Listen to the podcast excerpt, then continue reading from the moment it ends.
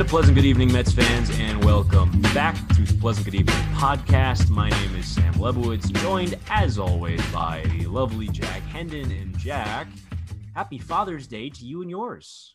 Happy Father's Day to you and yours, dude. You do anything fun? Uh, not really. I mean, I'm I'm away from the family right now. I'm in Syracuse for my internship, so I gave my dad a nice ring today.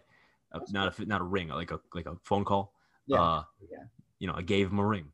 We should get them. We should we should normalize getting jewelry for our dads. Ice them out.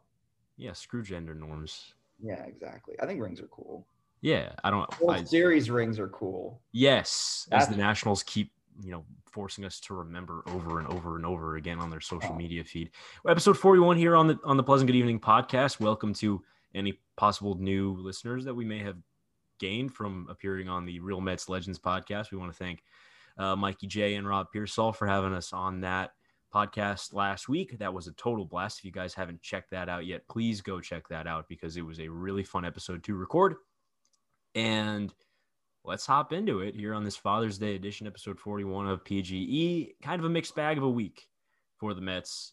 They took the first three of four against the Cubs, uh, then completely forgot how to hit against Kyle Hendricks, which bled into the series in Washington, in which they dropped three of four to the Nationals, including the opener, a brutal one nothing walk off loss in which they got two hits off Erick Fedde, literally Erick Fedde. Uh, split a doubleheader on Saturday. Francisco Lindor hit two home runs in the lone win of the series, and Kyle Schwarber made us his bitch in game two of the doubleheader and on the Sunday game, hitting a combined five home runs in those two games. Mixed bag is the perfect way to describe it Yeah. because it started so strong. Yeah. And then even even once things kind of went to shit, the one win of the weekend was a great win where David Peterson looked pretty good again, Mhm. and Francisco Lindor hit two nukes and an RBI single, had all five RBIs in that game. Yeah. Well, he carried him. I mean, that was really that was a real sight, I think. But yeah, mixed bag is probably a good term, and it's pro like 500 homestands, 500 road trips, a 500 week. Uh, nothing wrong with that. But if you can choose between a 500 week that started well or a 500 week that ended well, the 500 week that ends well always plays, always means more in the long term. Um, just wasn't really great offense. I think that posting the Donnie Stevenson video kind of set them up for that. Uh, not really, but I definitely think that like it's the joke is a little bit like not funny anymore now that they aren't scoring their runs. Uh, yeah, two hits against Erick Fedde, man. I mean, that's just, and then yeah, yeah, and then today wasn't even that good. I mean, I know that Patrick Corbin is probably not going to end his season with like an ERA over six, but he's also a pitcher that the Mets have destroyed when he was good, um, and they couldn't do that today for whatever reason. Pete Alonso hit a Alonso hit a home run, but They were without JD Davis, who, yeah, that's true. who is the guy who always crushes Patrick Corbin the most. Yeah. Seems like every time they play Corbin, JD Davis, it's a home run. Yeah. Uh, Well, Wilson Ramos got released. They didn't sign him for that game, but I, I can understand not signing Wilson Ramos at this point. One day contract. Yeah. Let him just retire. face Patrick Corbin. Uh, big week coming up as the Mets this uh, this week and a half period where the Mets had or week long period where the Mets had three double headers. They've gotten one of those out of the way, Mhm. and thankfully they head back home where it's you know Citi Field has been a paradise for the Mets this year, and they start off a is it an eight game homestand against the Braves and Phillies, including double headers against both teams, including a doubleheader tomorrow. Yeah. It's a long homestand and it's a huge homestand. Like this is all we've all we've talked about the last two weeks is like scoreboard watching with the Phillies and Braves. Like we've been in first place for six consecutive weeks. Um, the guys are coming back, which is huge, and we'll talk about that. Uh, but like if you get out of this homestand with six wins, like I think I think you're pretty much set to win the division. Um, that's a little bit far fetched probably for some people because it's going to be before the All Star break, et cetera. But if you get a stranglehold over this this this group of just weird and not very good teams right now, uh, things are going to be a lot easier for you in the long run. And they'll only get easier as more injured players come off the shelf because, like, yeah, this is sort of like the this is kind of a trying time, especially with pitching too. I mean, there's a lot that we'll end up talking about, but this is like also I'm going to the game Wednesday. Uh, my girlfriend and I are going to be headed there. Uh, this is just like it's going to be the first time I'm going to a Mets game in nearly two years.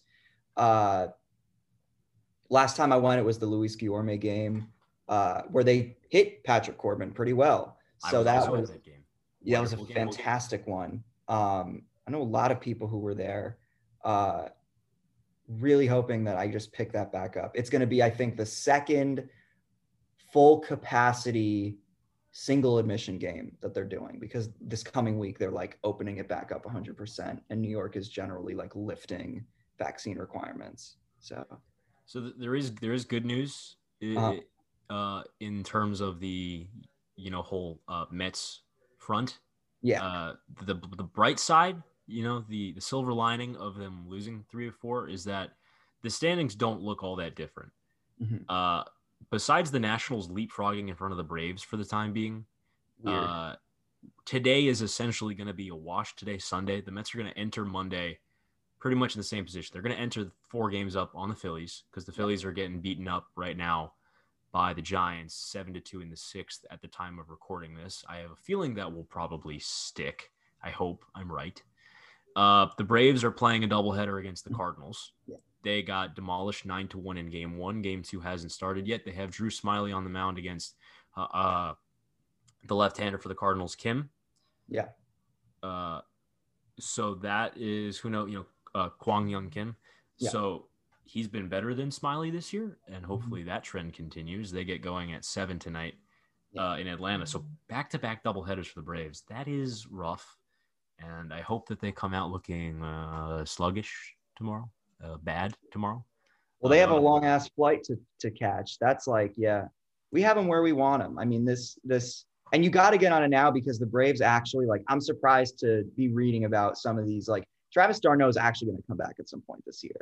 Uh, they're talking about him coming back in like August. I remember Gary last time the Mets were playing the Braves, essentially saying like, "Yeah, he's done for the year," and you know, me. Yeah, he's not. Soroka's coming back too in August. Yeah. Well, yeah, Soroka they'll probably work very slowly because he's he's uh fine China, but it's yeah, it's definitely this is the time to to get on it. I think it's really convenient too that we got guys coming back. Should we talk about the guys coming back? Let's talk about the guys coming back. This is big. We're fine. We finally made it. Um, so JD Davis is, is a ways away. We don't really know what's wrong there. Uh, but the news on the Jeff McNeil front is really good. He was tearing it up in rehab. If you've been checking the day by day stuff, Sam, I don't know if you watched any of it with Syracuse if you got to catch any of his games. But yeah, I know he's got he had some extra base hits. He had a game tying home run the other night in Scranton, and he looks good. He looks a lot more comfortable. I mean, this is a Triple A team, but um, you know, it's he's going to be activated by the by the time you're listening to this. He will be activated. Corresponding roster move is to be determined. We're going to monitor that as we record because stuff like this usually drops as soon as we finish the recording. Um, so he'll be back tomorrow. And then what Anthony DiComo is saying is that by the end of next weekend, Michael Conforto and Brandon Nimmo will both be back in the lineup as well. That's going to be huge. Nimmo is starting his rehab assignment on, uh, he started it today in Syracuse on Sunday, again, as of recording this. And then Conforto is going to be back in the next couple days. He's been doing a little bit of rehab, not as much as McNeil, but also he's much more along the, uh, the, the track than Nimmo is right now.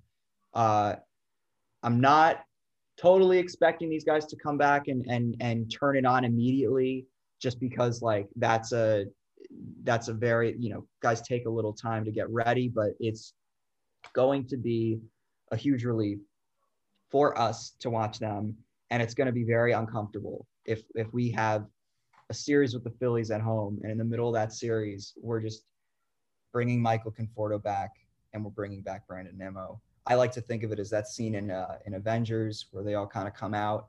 Um, never watched the full Avengers thing, but I'm memed up enough that I know of that scene. So feeling good about that. I, I, mean, yeah, that's that's that's the good stuff. Joey Lucchesi's on the injured list. That's not so good, but yeah, that kind of came out of nowhere. Yeah, that was a bummer. I mean, hopefully it's just a brief thing, but also like this is a kind of situation where like the Mets are so starved with their pitching depth right now. If it really weren't a big deal, they would have told him to just suck it up because they needed him. So yeah, I'm I'm I'm really hoping this doesn't turn into a Yamamoto thing. It's like elbow inflammation. That's what he's on the injured list with. That's like that's concerning. And it's a bummer because Lucchesi looked great on Friday. That was Friday was probably all things considered his best start of the year. And that is actually saying quite a bit because he's been on this track the last four starts or so of just looking a lot more polished and looking a lot more big league uh, ready, so to speak. We Jeremy Hefner is a magic man. I think that's yeah. that's my takeaway every freaking day with this pitching staff is that Jeremy Hefner is a magic man. That the pitching staff, the coaching staff in charge of the pitchers, whether it's Hefner and, and Jeremy Accardo and what other pitching dudes that they have in and around the big league, you know, clubhouse every day. Like Meinhold, that's the guy I'm thinking of, Ricky Meinhold. Yeah, he's the isn't he the minor league pitching coordinator?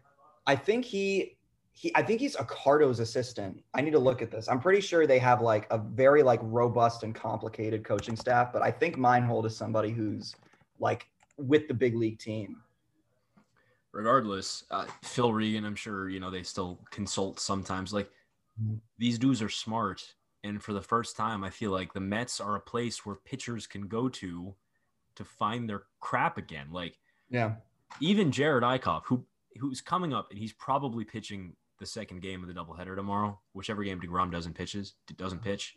Uh, like Jared Eickhoff is not good he's not a fun pitcher to watch. I, I went to two Syracuse Mets games this year, and I got lucky enough to catch him both times. He is so meh.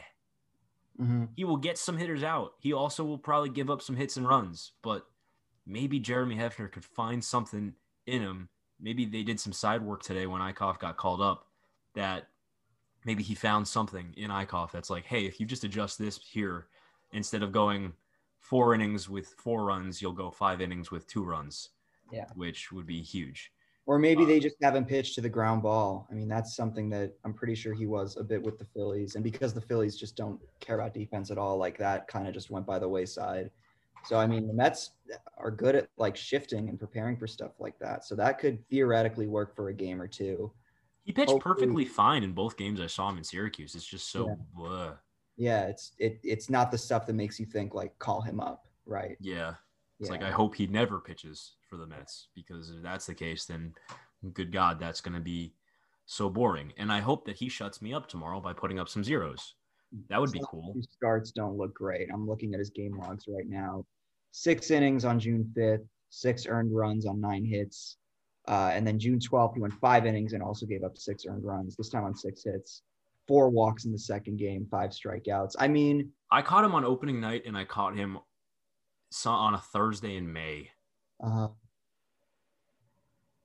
uh yeah, it's opening day against Scranton and then against the the Lehigh Valley Iron Pigs. Right. Yeah, I'm looking at it now. Those were I mean, he's had good games too. Um before these two clunkers, he had back-to-back six inning shutout appearances. So that's something to, I think, look at. It might just be a consistency thing.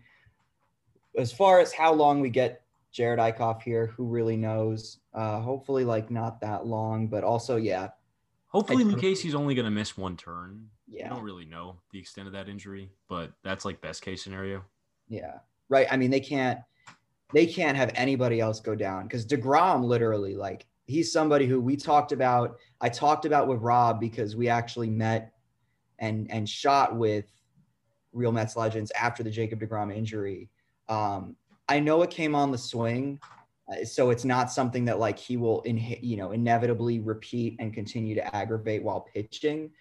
But it's like a shoulder injury that he's gone through, and now this is like the second start in a row where he's had to come out of the game with some kind of pain.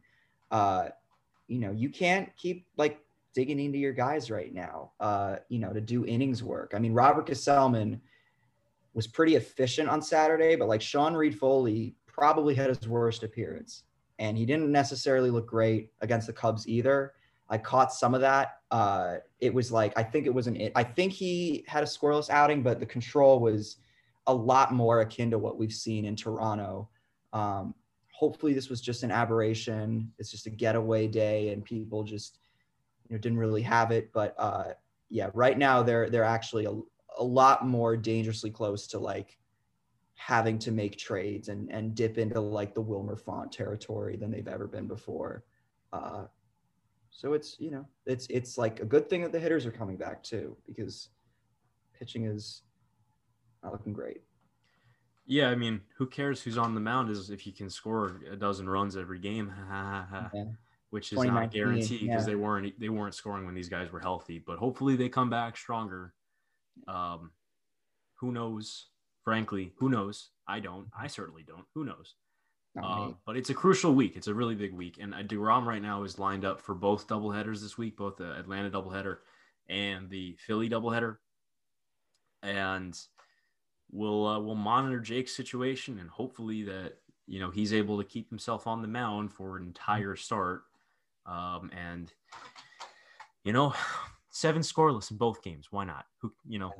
I think he can do it. I think starting him in the first game makes a lot more sense because you actually have a routine on him. Like, I didn't realize how quickly the first game on Saturday ended. Like, we, you know, that game ended within like, I think two hours of it starting. And yeah, it's seven innings, but the schedules on those things can really vary. Um, you don't want to have like, you know, you don't want Jacob DeGrom having to throw his bullpens and get ready like at a time that he's not really comfortable in. I just say, and also he's a better pitcher in the daytime. He's Sunshine Superman. And it's like, you know, these are not great teams. And the Mets generally like to play their A team the first game of the doubleheader and just take the first win while they can. Uh, so just play Jacob DeGrom. Go out there and, uh, and there's not much else we can really say about it because we're not we're not there. But like if I were Luis Rojas, I would probably start DeGrom the first game and I would do that both times. I think he's scared. He's, I, were I, think he's, I think he's the probable for game one at the moment. Yeah. He is. I mean, the bullpen went well. He threw the bullpen uh, in Washington, and that went fine. I'm like, I, I, mean, you know, they said all of this stuff after the flexor issue too, and um, you know, again, it's not really fair to hold Jacob Degrom over the coals because he hurt himself swinging the bat. Like, he'll probably still go out there and throw a 101, but as far as like how his body reacts. I mean, the Mets are really, really, I understand why they're not putting him on the IL because, like I said, pitching right now is thin. The economy is shot, but they are playing a dangerous game by just continuing to like band aid things that may just need band aids, but also like may not really, as a whole, be best resolved with band aids. Like maybe just give him 10 days rest. I don't know. I, again, I get why they're not doing it but if I had the luxury, I would probably have made him rest because this is like this yeah. very precious cargo you have. I agree. I my instinct was even after he said that he was fine, my instinct was let's skip a start, man. Don't like your precious cargo. Let's just take a chill pill, take the foot off the gas a little bit, mm-hmm. make sure your body's fine, like good, good to go. Uh, yeah. Even if that means missing a start or two and taking an IL stint, like you could piece it together, you could figure it out.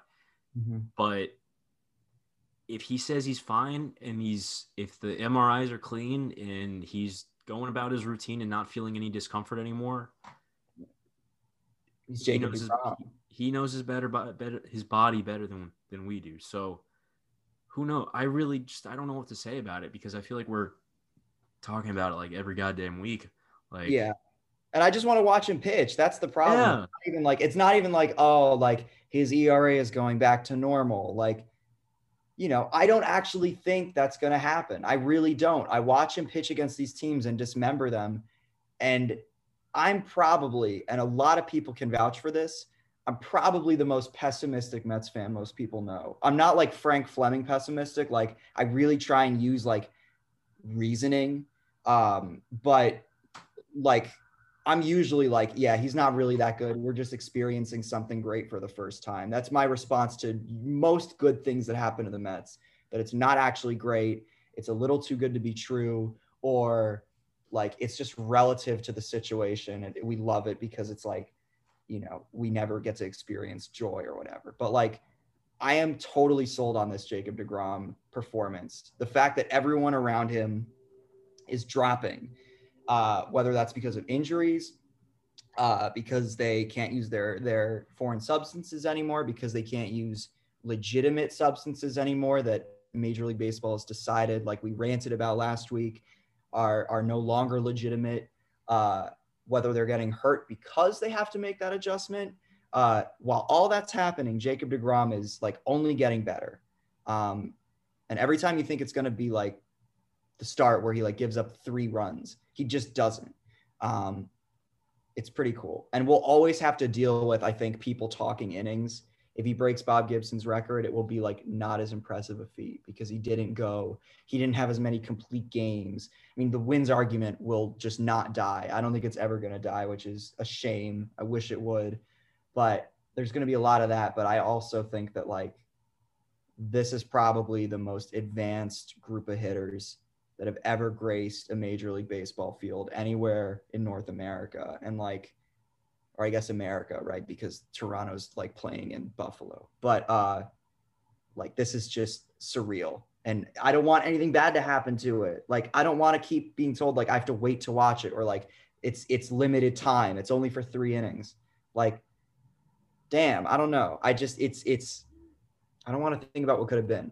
Just let it either not happen or happen. Yeah, like three innings, by the way, in which he was clearly uncomfortable and not his best, and still struck out eight of nine batters. Yeah, the Cubs too, like an actual offense. He's not human. No. Maybe that's why he keeps getting hurt. Is you, you keep trying to treat him like he's got a human body. We don't know what medicine works on him because he's not human. He really isn't. He's he's like God, I don't even know what to say. We don't even we don't even really have the facts to bring up this week. I mean, also just because like the the there isn't so much euphoria as there usually is, but like it's it's kind like of a, it's like a unease, unease and apprehension. Like we're excited to watch him pitch, but mm-hmm. we're gonna be watching him with like binoculars. Yeah, trying to see any signs of discomfort. Yeah, yeah. Some people have mentioned to me that like like maybe he just doesn't really have it in him to be a starter anymore like because of the having to hit thing I don't think that's really fair. I, I don't think that's a right take at all. Like I think this is what he's made to do, and the Mets shouldn't change that at all. No team should ever change that about him. But it did make me think like hypothetically, if you had a closer who had everything that Jacob DeGrom has and does everything Jacob DeGrom does and is basically Jacob DeGrom, that pitcher would never allow a run. They would have their first innings. Jacob DeGrom's first innings are always the ones that make me go, holy shit, the most often.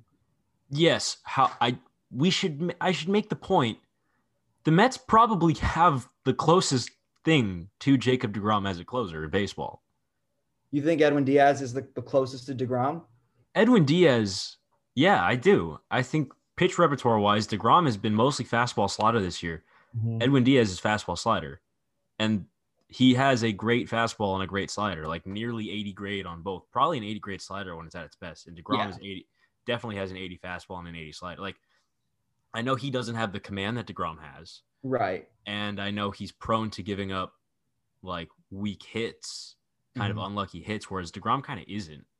Yeah. Uh, and of course, goes without saying, Edwin Diaz in his Mets career has been prone to give up the long ball, blah, blah, blah, blah, blah, blah. Yeah, yeah, yeah uh, although he hasn't been this year. Yeah, I think uh, that's actually fair. Like, yeah, I think that so, yeah, there's certain intangibles that make them different people and make them right. like make Diaz a worse pitcher than Degrom. But it's a not, very large margin, but he probably is. Yeah, I think that's it, fair. Yeah, it's not like to Diaz's discredit that he's worse than Degrom. It's just Degrom is like there's seven tiers above the highest tier of pitcher in Major League Baseball that Degrom is sitting in. Yeah. Craig Kimbrel also, having watched him in that last game of the series, because we unfortunately couldn't avoid him all the way, he looks good. I'm oh yeah, really as good as he's as good as he's looked in a few years. Yeah, I don't think he's I don't think he's Diaz just because like I don't know how long this holds up necessarily. I mean, again, he's Craig Kimbrel. Maybe I'm a bit of a homer. I think like Kimbrel's having a better season than Diaz is. Uh, don't like don't question that. He's got the one. His FIP is 127. ERA is 0.64. He's dotting pitches up. He's only averaging under. He's averaging under three strike walks per nine innings. Like, and he looked really good. I still think Diaz has more of Degrom in him, like when he's on, but Kimbrel literally looks like 2012 Craig Kimbrel right now, and that's I almost like I almost had to respect it watching it. I couldn't get that upset because they weren't even going to win that game. So yeah. Although I will say another thing on Diaz is that one of the biggest weapons for Degrom outside of the fastball, when like the slider that he runs in on the hands to lefties, like mm-hmm. down and in, the uh the razor blades that he throws. Yeah. Diaz throws those too. Pretty much, yeah. And they've been such a weapon for Edwin, man. So like if you go out there against DeGrom and he shuts you down for six or seven innings and you're like, oh, thank God we don't have to deal with those like left-handed hitters are like, oh, thank God we don't have to deal with like sliders running down and in on us anymore, yeah. like at 93 miles an hour. And then Edwin Diaz comes in and it's the exact same thing. Yeah. It's like, ah, shit. That would be just like the best setup, I think, to go from DeGrom six innings to Diaz one inning if you can't do DeGrom seven. Yeah, in the doubleheader for sure. Yeah. Without a doubt. Um, so that's the, I mean, yeah, that was just a fun little entertainment thing. I think some people are really like in earnest, like being hard on DeGrom. And it's like, it's one of those things that, like, I think because we're on Twitter a lot and it's easier to like curate your following and your timeline to your own taste. So you don't get, you don't see it. Like, there are some pretty bad Mets opinions out there. Like, there are a lot of just like outdated and, and like just like ill conceived ideas about pitching, about players, just generally about like merit and and about like what's best for this team. And one of the things that like I've had to hear a lot about is this, and this is going back to the hitters, is this narrative that like Michael Conforto, because he didn't slug in April before he got hurt, actually needs to like earn his his starting spot back from Billy McKinney or Kevin Pillar or yeah, those two because Mason Williams is gone and Albert Almora might get optioned. Like I th- I just I I think that's just the dumbest thing like anyone's ever offered about this team. Like I don't get how these same groups of people who are so like angry when the Mets don't sign big name free agents, they're pissed off when the good players don't play well they, you know, they rage when Lindor does so much as hit into a double play.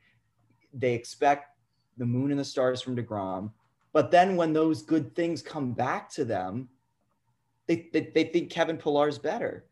Like, like really, like Kevin Pillar, I mean, he's a fun story. He's a badass. He's a great player to have on your bench you really want to play him over Michael Conforto or Brandon Nimmo? Like, you really think that like like honestly, even if the whole like earn your stripes thing is a is is a real argument, like what was I mean, is that not what rehab is for? Is that literally not what it is to show that you can come up and actually play on without getting hurt, but also you can face pitching again because you're no longer phased by how much time you had off or however bad you were before. Like you're you get a clean slate like you get a breath of fresh air and you come in like you don't think that's earning your stripes? Like i don't know. Maybe it may not even be worth indulging that stuff. I mean most of those i think like you know points of view don't really make it across like our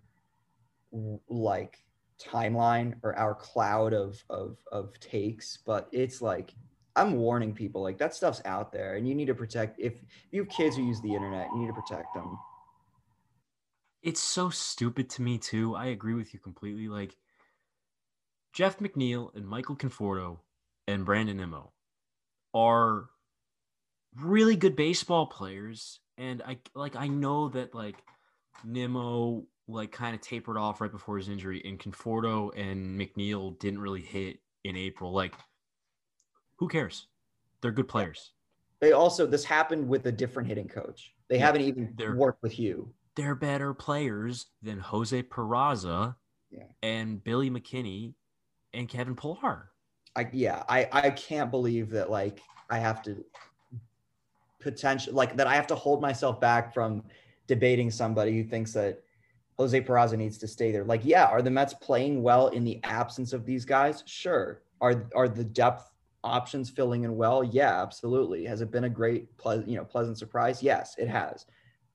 It's also like, I mean, really think about it. Like, imagine if in 2016, when every one of those Mets was getting hurt, right? Like Walker got hurt, Wright got hurt, uh, DeGrom got hurt, Matz got hurt, uh, Duda got hurt, d'Arnaud got hurt. All those guys went down, and they were they were playing. You know, they had like Logan Verrett pitching every fifth game, and they were putting their faith in Robert Gsellman, like literally talking about pitching Gsellman in the division series if they made it that far.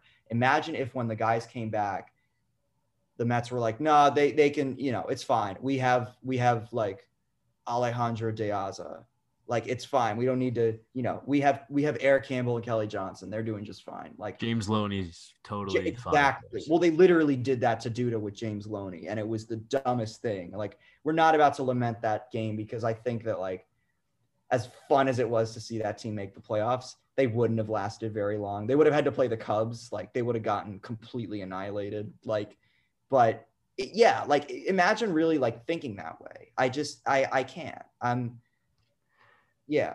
I say this as we're currently entertaining the takes, but like you just can't entertain those takes because they're such bad takes. Like people people have brainworms. They have such brainworms on that website, on that hell site. There is such a thing as being too online.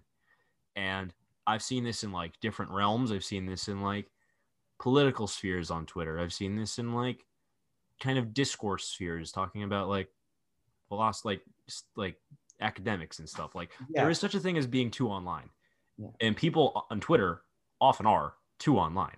I say Some this, people, yeah, and like, like the takes that like are bred by people having an echo chamber on their Twitter timeline constantly when Kevin Pillar has a clutch hit or makes a nice catch or hits a home run, people on their entire Twitter timeline going, Oh my God, Kevin Pillar is amazing. Kevin Pillar is amazing. Kevin Pillar is amazing what a great story, what a great find. He's such a great player for this team. They're all they're just getting that regurgitation of the takes that Pillar has been so huge for this team. Right. And he has been big for this team. Yeah. But he's not just because he's been decent for the Mets and he hasn't even been that great offensively. Mm-hmm. Uh, he's like still OPSing like 700. Yeah. Uh, doesn't make him a better player than Michael Conforto. Doesn't make yeah. him a better player than Brandon Nimmo. Doesn't mean he deserves to start over those guys. He doesn't. You need to exit from the echo chamber and take a look at Fangraphs. Right. And like, well, Fangraphs is a little bit hard to navigate, but even if you went to Baseball Reference, I love Fangraphs. I'm I'm joking. No, I agree with you completely. It is hard to navigate. I if if yes. you're someone who's like intimidated by Fangraphs, even if you're like pro analytics, etc., like it is hard to navigate. You're not alone. Uh, there are just too many too many charts but like not like savant charts with colors and, and lines and stuff. It's like it's just sheets. But yeah, like instead, yeah. instead of going in in in reading Barstool Mets tweets or whatever, I don't even know. Yeah, don't listen to KFC. If if if like you're retweeting KFC, you're probably just like you probably like gave like your little brother the phone or something. I don't know. I mean, I'm not about to like because Twitter's given us a lot of great things and great opportunities. Uh, but yeah, like like definitely understand that like the grown-ups are coming back here. Like the good players are coming back. You don't need to play with kids' toys anymore. It's okay. Yeah. That's my, my point. My point is just, you know, separate yourself from the echo chamber. The art from the artist. The pill art from the pill artist. oh my god. Uh, I hate it's that. Like, I hate that. Sorry. Oh, I can't believe you just said that. I'm gonna die. Um, just like understand that it can be fun. Like Kevin Pillar can be totally enjoyable and fun to an extent, but mm-hmm. just because people are enjoying him doesn't mean he's a superstar. Like he's not. Like Brandon Nimmo gets on base like 15% more than Pillar. Mm-hmm. Probably plays the same quality defense in center field and slugs more. You're, I think the best way to put it, and we'll conclude it with this, is that Kevin Pillar won't read your Kevin Pillar needs to start over Brandon Nimmo tweets, but your friends who watch baseball and know how it works will. So, so keep those tweets in your head. Rule number one of Twitter: don't post. Rule number two of Twitter: log off. Those are the two rules. Yeah, unless I mean, unless you're us, because we get to we can do whatever we want. No, I'm breaking those rules constantly. Okay, yeah. You will never get me to log off. Yeah, I won't. Um, yeah, this this this kind of dragged. So what's the? I mean, that's three guys coming back then, right? Who goes? Um, Mason Williams is gone. Right. Well, he left for uh he left for Eickhoff because Lucchesi Yeah. went to the injured list. No, yeah, I'm saying he's already gone. Right. Um, man, if they send Luis Guillorme down over Ho- Jose Peraza, I'm I'm gonna kill somebody. I swear. Not really. Raza has options. It, it Okay, good. make sense. Then Peraza, I send Peraza down. Mhm. I send Almora down because he has options. And I send uh Huh. Probably Drury, right? Oh, Drury's gone. Oh, Dru- Drury's gone. Yeah. I would even send Drury down before Peraza if like it came to that. Like when McNeil comes back, I think that Brandon Drury Uh, is so irrelevant to me that I forgot he existed. Yeah, no, he's gone.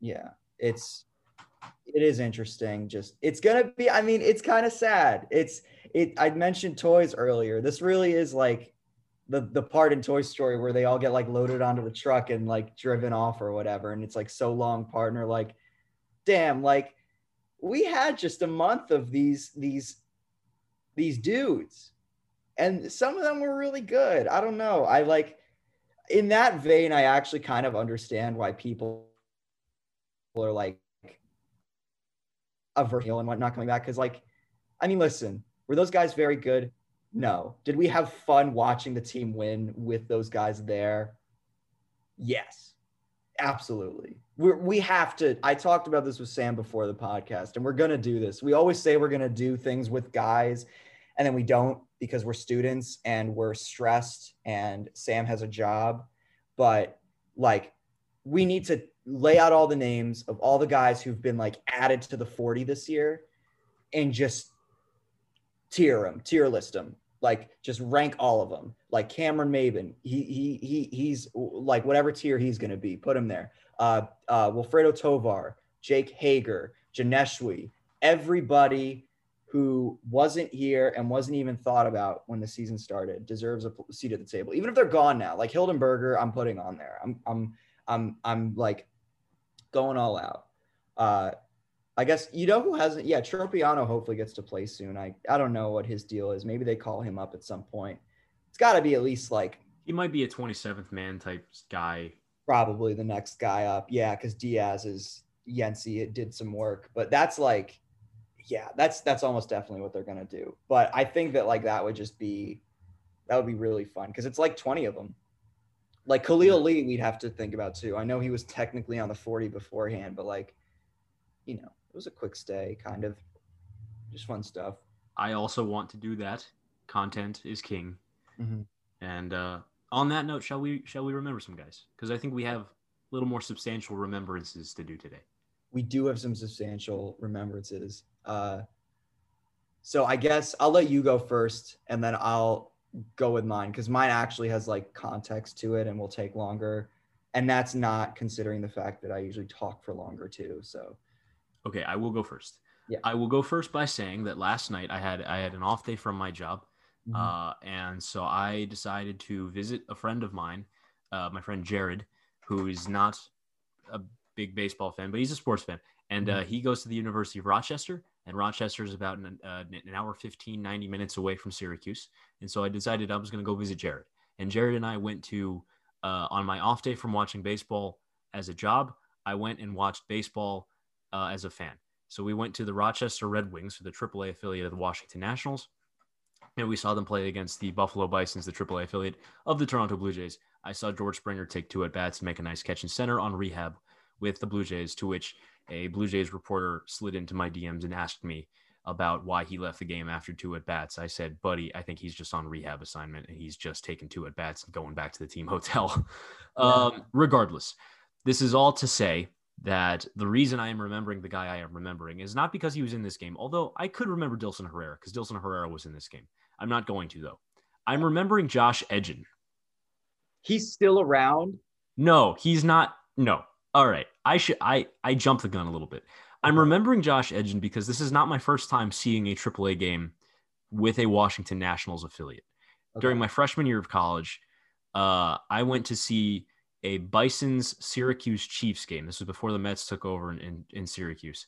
Because uh, we, my friends and I wanted to see Vlad Guerrero Jr. in AAA.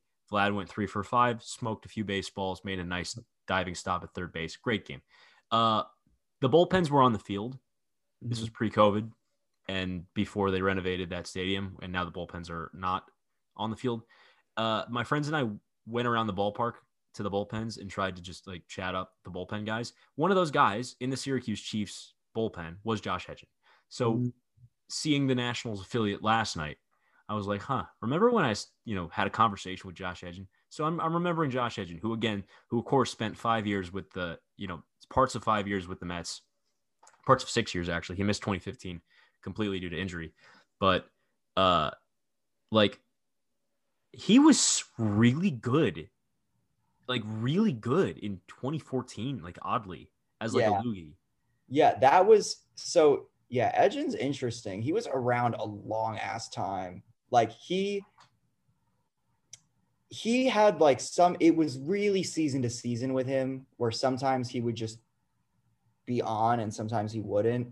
I remember Terry Collins going to this dude with the bases loaded and one out against the Nationals, and they were up like two runs in the bottom of the ninth. They like pulled Familia. It was either Familia or Reed. It might have been Reed because this might have been the beginning of the season. Uh, they pulled Reed and brought Edgin in to face Bryce Harper. And one of my friends was like, This is amazing. Like, this is so smart. Watch this. And I was like, It's Josh Edgin against Bryce. Like, it's Josh Edgin. Like, we're really going to just do Josh Edgin. And the dude came in threw a first pitch slider that tumbled off the plate and like Harper taps it right back to Edgin for a one, two, three double play. I remember that. Yeah. You remember that? That was so cool. That was like, that was, I mean, he probably gets asked, he'll probably tell his grandkids about that at some point. Like the time he just like came in and beat Bryce Harper. I mean, he probably did that a couple times, but 2014, he was really good. 132 ERA. Um, yeah, I need to look up his stats against lefties, but 27.1 innings in 47 games is a very loogie ratio. Uh, that's damn, that's a good guy. I'm surprised we haven't remembered him yet to this point. Uh, is I want to try to get his splits up real quick. I'm looking at him too. Yeah, yeah. I keep messing up he, my. Yeah. He held he held left-handed batters, so he uh, faced twice as many left-handed batters as right-handed batters. He was mostly yep. a one or two batter guy. That mm-hmm. was before the three inning rule. He had a, held lefties to a 185 average in 2014 with a 540 OPS against. Actually, had a 536 OPS against right hand batters. So they were even worse against him slightly, but had a higher BABIP. Um, but like 53 SOPS plus, uh, like he was really good. Yeah. That is really good. That is really, really good. I like that a lot. 18 strikeouts, 65 at bats on lefty haters. Nice. All right, so my guy. Um, we haven't done like the around the league stuff. I mean, last week we talked about the the, the sticky stuff.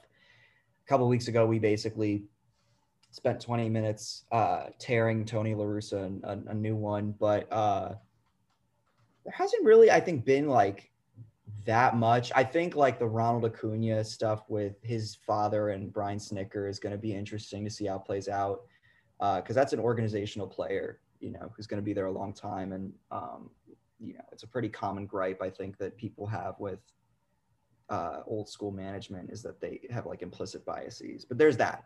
Uh, aside from that, pretty much nothing, I don't think, uh, in terms of what's happening like on the field. But we did get some some pretty fun stuff today. Admitted, unfortunately, the Yankees were on the good side of this, but they ended their game against the Oakland Athletics today uh, with a two to one victory. Uh, they ended it on a triple play. The game ended on a triple play. Um, Sean Murphy hit into it. It was a 5 4 3. It was a routine, you know, just a ground ball triple play. It was not an unassisted one, but it is nonetheless the first time a baseball game has ended with a triple play since Jeff Francoeur hit into one against the Phillies. And I realized that we never talked about Jeff Francoeur. He's one of like the the you know, I think funnier, more colorful dudes that I think the Mets had on those crappy post uh, Willie Randolph teams. He is so worth talking about Mm-hmm. all the time. Yeah. I love Jeff Francoeur. I love Yeah. Jeff Francoeur. Jeff Francoeur, they brought him in in 2009. He was like, what was it, 2006, 2007, or, two, or even 2005? I Oh five. You're thinking like the year that he was that he tore it up. When he first came up and was Yeah, that was 2005. amazing. And they put him on Sports Illustrated. They like Yeah. basically, yeah, he was like Aaron Judge before Aaron Judge. And then what Yeah. happened was the league realized that he will swing at literally any pitch. Yeah.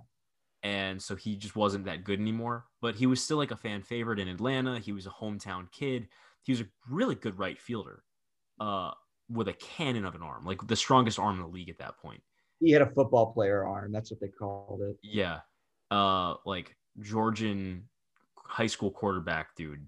Yeah. Um, and the Mets were so banged up in 2009 and that their first real attempt to upgrade the current product on the field was to trade Ryan Church to the Braves for Jeff Francoeur. Kind of a trade of two guys who had been good previously but had kind of Mhm. worked themselves out of favor in their respective clubs. Mhm. And so the Mets got Frank Francoeur for like a, a Ryan Church who wasn't doing anything anymore. He yeah, they they broke Ryan Church putting him on the airplanes. Yes, they had broken Ryan Church with the, the concussion stuff. And like I, I, as a nine year old, I enjoyed the hell out of watching Jeff Francoeur. I thought he was so good. Yeah. He was like a caveman the way he swung the bat. He would just get back there and he would just swing the thing like as hard as he could. Didn't really care where the ball was going or what he was going to do with it or even if it was worth swinging at. But that I remember that triple play so well because up to that point, I mean, this was like the end of August, I think. The Mets were really in like the, throes of their second half uh downward spiral, so to speak. Uh, and it was especially bad this year because it was like it was like everyone was getting hurt.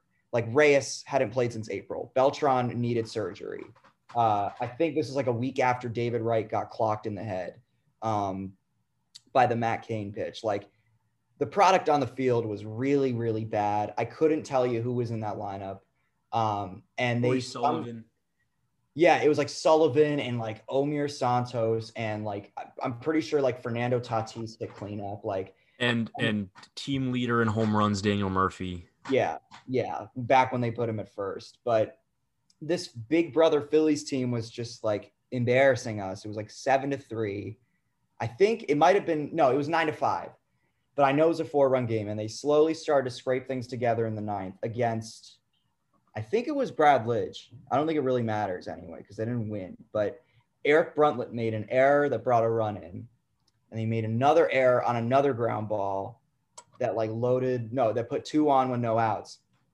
And Jeff Francoeur comes up and puts up like a nine pitch at bat, and then they send the runners on three and two, and he hits a ball that if the infield wasn't covering the steal would a hundred times out of a hundred just be a base hit into center field. But because the runners were going, Eric Bruntlett, with all his luck, was standing right in front of the ball, caught it with a foot raised over second base, stepped on the bag, and then tagged Daniel Murphy, who was trying to steal second.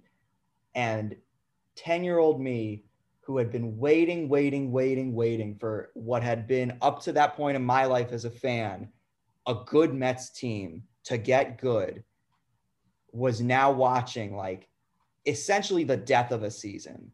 And if you haven't seen the Jon Bois video on Jeff Francoeur, first off, we've talked Jon Bois before. If you haven't watched a Jon Bois video and you consider yourself a sports fan, uh, you haven't had the full experience as a sports fan because he's phenomenal. But he does a chart party video on Francoeur that touches on the triple play, touches on his fall from grace, touches on his minor league uh, escapades, pretty much everything about it. I think he's Jon Bois' favorite player too. Like you should definitely check that out for more.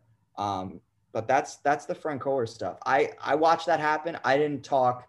I literally went into my room. I was speechless. It was it was like the most jokerfied moment as a Mets fan I'd ever been. Like just 10 year old me standing in front of the TV, like speechless. Just like Jeff, if you watch the video, like he just stared at the ground. He was he was like, I can't believe this is happening to me. I'm a Met and I just hit into a triple play. I think that's the fourth time today. Today was the fourth time that a game had ended on a triple play in Major League history. Crazy stuff. Crazy stuff. God bless Jeff Francoeur. Hope he's doing well. Yeah, he's, like he's working in the Braves booth now, which And he's God good. bless him for that because he's good at it. Yeah, and everyone else in that booth sucks. So Yeah. good, good for him. Replace Joe Simpson with Jeff Francoeur forever. Yeah, really. Um, immediately. It's a good place to put a pin in. You think? think so. Yeah, yeah, right. So like we'll put we'll put the pin in it there. for sure. Episode forty one of the Pleasant Good Evening podcast is in the books. Uh, my name's Sam Lebowitz. His name Jack Hendon. Yeah, well, this is uh this was fun. Again, check out our podcast with Real Mets Legends over on their Twitter at Real Mets Legends Pod. I believe is their Twitter with uh, Rob Pearsall and uh, and Mikey J. And we had a great great time doing that. Go check that out. Hope you guys enjoyed this one. Uh, again, Sam Lebowitz, Jack Hendon. We're out of here. Mets fans, have a pleasant good evening.